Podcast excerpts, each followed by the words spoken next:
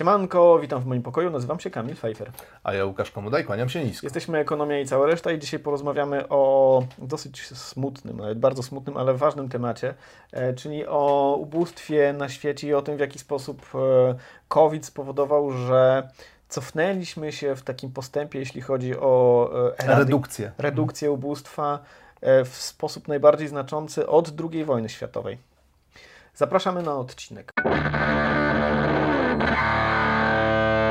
Dobry, jak zwykle po intro pozdrawiamy serdecznie naszych patronów i patronki. Jeżeli nie dołączyliście do tego zacnego grona, to wiedzcie, że powinniście to zrobić. Jeżeli wesprzecie nas na Patronajcie mm, kwotą równą lub większą 10 zł, to trafiacie na specjalną grupkę patronacką, gdzie są filmiki, nasze filmiki, których nie zobaczycie nigdzie indziej. Są też ciekawe e, dyskusje. E, zdarzają się memy? Zdarzają się memy. Zdarzają się żarty. Bank Światowy mm, mówi, że nie uda nam się e, osiągnąć jednego z e, tak zwanych celów e, zrównoważonego rozwoju, które ONZ nakreślił w 2015 roku, czyli redukcji ubóstwa absolutnego do 2030 roku. To był pierwszy cel zrównoważonego, pierwszy z 17 celów zrównoważonego rozwoju i stanie się to właśnie przez, przez COVID. Jak wygląda ta kwestia, e, właściwie trend spadku światowego ubóstwa? Może powiedzmy, e, czy, czym jest to? Czym jest, właśnie. Ubóstwo absolutne przez Bank Światowy jest e, definiowane jako dochód na głowę w wysokości, dzienny dochód na głowę w wysokości 2 dolarów i 15 centów. Z korektą? Z korektą na, na, na, na siłę nabywczą, tak, tak, tak. E, jeżeli e, osoby spadają poniżej tej granicy, uznaje on, Bank Światowy, że jest to skrajne ubóstwo. To ubóstwo zresztą jest różnie definiowane w różnych, w różnych grupach kraju, bo to jest takie taka granica ubóstwa dla mm, krajów o niskich dochodach, jest również granica ubóstwa dla krajów o średnich dochodach i krajów, o, jak to mówi, e, nazywa Bank Światowy, e, o dochodzie wyższym średnim dochodzie, o tak, wyższy średni dochód. E, już się nie zagłębiajmy może w te, w te same liczby, one są wyższe niż te 2,15. Tak, im, im zamożniejszy kraj, im Tym... kraj o większych, większych dochodach, mhm tym większym PKB, większym PKB, PKB per, capita, tym ten pułap tego ubóstwa jest stawiany wyżej. Mhm. Szacuje się, że w 2020 roku w e, COVID wepchnął w skrajną biedę dodatkowe 70 milionów ludzi. E, jest to o tyle istotne, że w 2000 2019 roku osób skrajnie ubogich na świecie było 650 milionów. Na 7,6 miliarda? Tak mniej więcej? No tak, tak, zbliżamy się do 8 miliardów, ale, mhm. ale tak, tak, tak. Czyli przybyło nam e, 70 milionów mhm. osób ubogich? Tak, tak, tak. I, I istotna jest ta, ta linia trendu, bo pewnie być może o tym nie wiecie, E, ale, ale, dość skutecznie udaje nam się zwalczyć dość, ubóstwo. Tak, dość skutecznie, wręcz bardzo skutecznie można by było powiedzieć. Te globalne e, ubóstwo absolutne liczy się od 1990 roku. Znaczy, że są tam przeprowadzane bodaj, bodajże badania ankietowe, e, dosyć zresztą zmyślnie robione, jak sądzę, że nie przez internet na przykład, nie przez laptopy albo tablety. I od tego w tym 1990 roku 38% ludzkości żyło w skrajnej biedzie, czyli poniżej tej, tej granicy, o której teraz mówimy. E, w 2019 z kolei było to już 8,4%. No to, to jest wstrząsająca zmiana. Znaczy to, to, to, to, to jest. E, jakby niemalże e, do jednej piątej zredukowany ten, ten, mhm. ten, ten, ten, wartość procentowa, tego, mhm. ten odsetek właśnie osób dotkniętych ubóstwem. Od tego, od momentu od 1990 do 2019 był jeden moment, kiedy ubóstwo e, liczba osób ubogich, czy też procent osób ubogich wzrósł. To było w okolicach roku 97-8, czyli kryzys azjatycki, i wtedy odsetek osób ubogich wzrósł o 0. 0,2 punkta procentowego. I teraz tak, jeżeli cofniemy się wcześniej, to nie mamy dobrych e, danych na temat samego skrajnego ubóstwa, ale. Mamy na, pewne szacunki. Tak, na, naukowcy robią estymacje z po, e, dochodu per capita, w sensie PKB per capita e, różnych krajów. I jeżeli cofniemy się do, lat 50, do początku lat 50., to okazuje się, że wtedy, od wtedy również to ubóstwo spada. I w latach 50. niemalże 60% globu żyło w warunkach skrajnej biedy. Czyli mamy właściwie prawie że nieustanny postęp od tych kilku dekad, od lat 50., od końca II wojny światowej do 2019. I tak. w 2019 przychodzi COVID, a właściwie e, kryzys gospodarczy z nim związany, bo poza tym, że to był kryzys zdrowotny, to był też również, to był również kryzys gospodarczy i odsetek osób ubogich rośnie z, te, z tych 8,4%, o których wspominaliśmy, do 9,3%. To się wydaje mało, ale jeżeli weźmiemy, weźmiemy pod uwagę cały ten trend, z jednej strony, jeżeli weźmiemy pod uwagę cały ten trend, to jest to coś, czego nie widzieliśmy od końca II wojny światowej.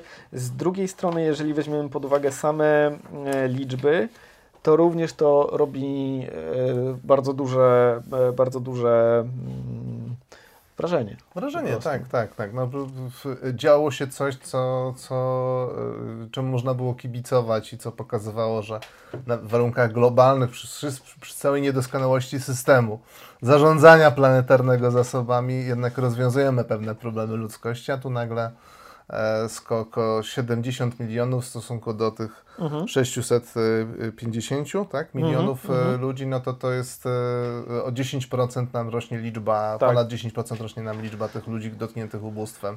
Bardzo gwałtownie wbrew trendowi. Mhm, mhm. Tak, ale, ale co się dzieje? Jest rok 2020 i w 2021 zaczynamy wracać na te tory, które były przed COVID-em. Czyli. E... Znowu nam stopniowo maleje zarówno liczba osób dotkniętych ubóstwem, jak i odsetek. Tak, osób. tak, tak. Z 720 milionów do 690, czyli o 30 milionów w ciągu roku, to znowu całkiem spory postęp. I następuje rok 22, czyli e, agresja Putina e, na Ukrainę, która to Ukraina jest.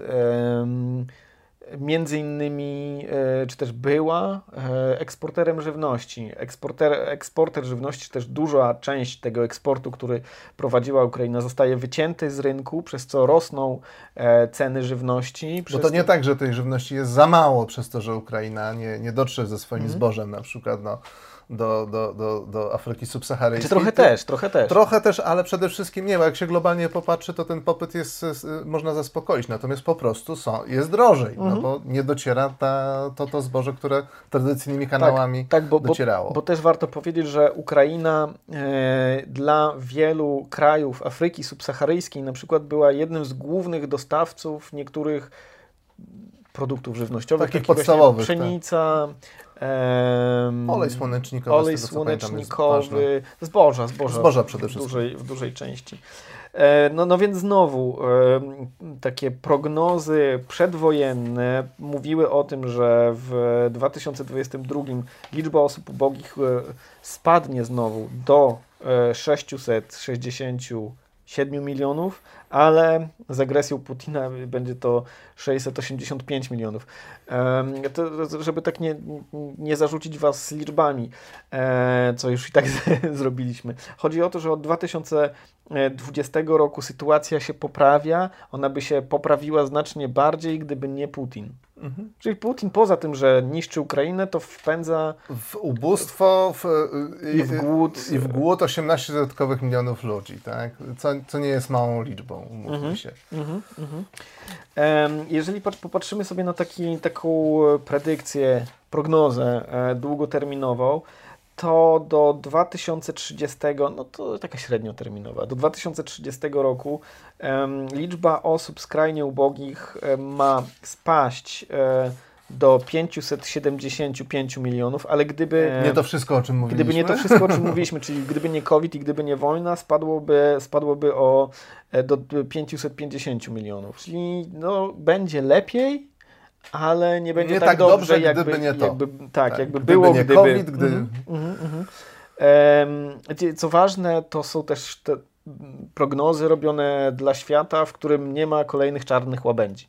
Czyli nie ma kolejnej wojny, nie ma wojny nuklearnej ani zimy nuklearnej. Kryzysu azjatyckiego, kryzysu azjatyckiego, nie, nie wybucha kolejna pandemia. E, być może już e, wykorzystaliśmy na kolejne parę dekad. E, Za dużo, znaczy pecha. sporo razy nam wychodziła ta jedynka na kostce i, i ale wiesz, wiesz, że to tak Ale naprawdę, właśnie... że, że, że, kolejne rzuty wcale nie, jakby jak ci spadła jedynka... Jedynka to następna jedynka wcale nie jest mniej prawdopodobna, tak. tak. No niestety... Jest to, ciągle jeden do sześciu. Dlatego to jest dokładnie ten sam przypadek, czyli możemy się łudzić, że że mamy mniejsze szanse na pandemię, a mhm. moim zdaniem nie ma żadnego powodu, żeby tak uważać. nie, ma, nie ma, to prawda. E, co stoi na, na przeszkodzie, właściwie który region jest to taki naj, najbardziej dotknięty tą skrajną biedą. To jest Afryka subsaharyjska, o której już mówiliśmy. E, według Banku Światowego 60% wszystkich e, ludzi e, skrajnie ubogich na globie żyje właśnie w Afryce subsaharyjskiej. Około 390 milionów ludzi. Dla porównania Unia Europejska cała to jest 440 milionów po wyjściu e, Wielkiej Brytanii z, z Unii, więc e, No i jedna skala, trzecia, tak, jedna trzecia mieszkańców w ogóle Afryki Subsaharyjskiej to tak, jest dotknięta ubóstwem. Więc. Skala, skala porównywalna do, do liczby mieszkańców e, Unii Europejskiej. Co jest istotne i o czym gadaliśmy już, to znaczy mm, dla tych krajów najbardziej ubogich eradykacja ubóstwa, likwidacja ubóstwa czy zmniejszenie ubóstwa e, e, warunkiem do, do, do, do zmniejszenia ubóstwa jest gwałtowny wzrost, wzrost gospodarczy. Bank Światowy mówi o tym, że w krajach regionu, żeby, żeby to ubóstwo e, znacznie obniżyć, w krajach regionu wzrost gospodarczy do końca dekady średnio rocznie musiałby wynosić 9%. To bardzo dużo, to się zdarzało. E, w, w ale raczej krajach, nie aż przez tyle lat. Ale raczej nie, nie aż tyle lat i nie dla całego regionu, zwłaszcza dla regionu, który 10, 10 lat przed COVID-em, znaczy średnia dziesięcioletnia przed COVID-em wzrostu wynosiła 1,2%. A właśnie tak było. Marne, bardzo, bardzo marne szanse. Ale mm, Bank Światowy też e, mówi, co można zrobić, żeby ten cały proces e, przyspieszyć i jest to o tyle zabawne, że Bank Światowy mówi, żeby rozwiązywać ubóstwo ustawą, czyli tak. Po pierwsze, kierowane e, transfery społeczne, e, kierowane i precyzyjne transfery społeczne. Czyli właśnie do ubogich, właśnie tam, gdzie pieniądze są najbardziej tak, potrzebne. Tak, jeżeli biedni nie mają pieniędzy, to trzeba im dać pieniądze. Jakby taka, taki jest wniosek Banku Światowego. One muszą być e, precyzyjnie kierowane, dlatego że kraje biedne mają za mało, żeby ten, ten dochód rozsmarowywać bardziej E, bardziej równo. Mówił też o edukacji, w sensie inwestycji w edukację, inwestycje w badania, inwestycje w, w duże projekty infrastrukturalne, które mają być finansowane innymi z podatków od nieruchomości, czy też podatków węglowych, czyli z takich podatków, które nie będą szkodzić najbiedniejszym.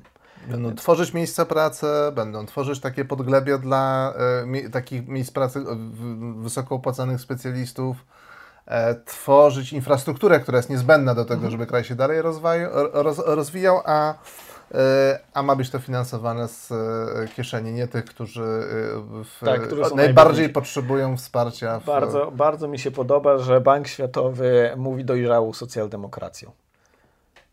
Nie, może tam Szwedzi zdominowali w ogóle tą instytucję i dlatego. Niech oni zdominują, niech zdominują cały świat. E, Szwedzi, jestem e, gotowy poddać się waszej dominacji, imperializmowi szwedzkiemu. To, co stara opowieść, że na, w jaki sposób najlepiej poprawić sytuację Polski, to wypowiedzieć wojnę Danii i się poddać od razu, tak? E, no więc... E, Danio. E, dobra, dzięki za, za wysłuchanie. Łapka w górę, komentarz e, na YouTubie, bo to zawsze to zwiększa te zasięgi całe. E, jeżeli Wam się podobało, to możecie również e, dołączyć do creme de la creme Polaków i Polek, czyli naszych patronów i patronek. Pa, pa. Do zobaczenia, do usłyszenia.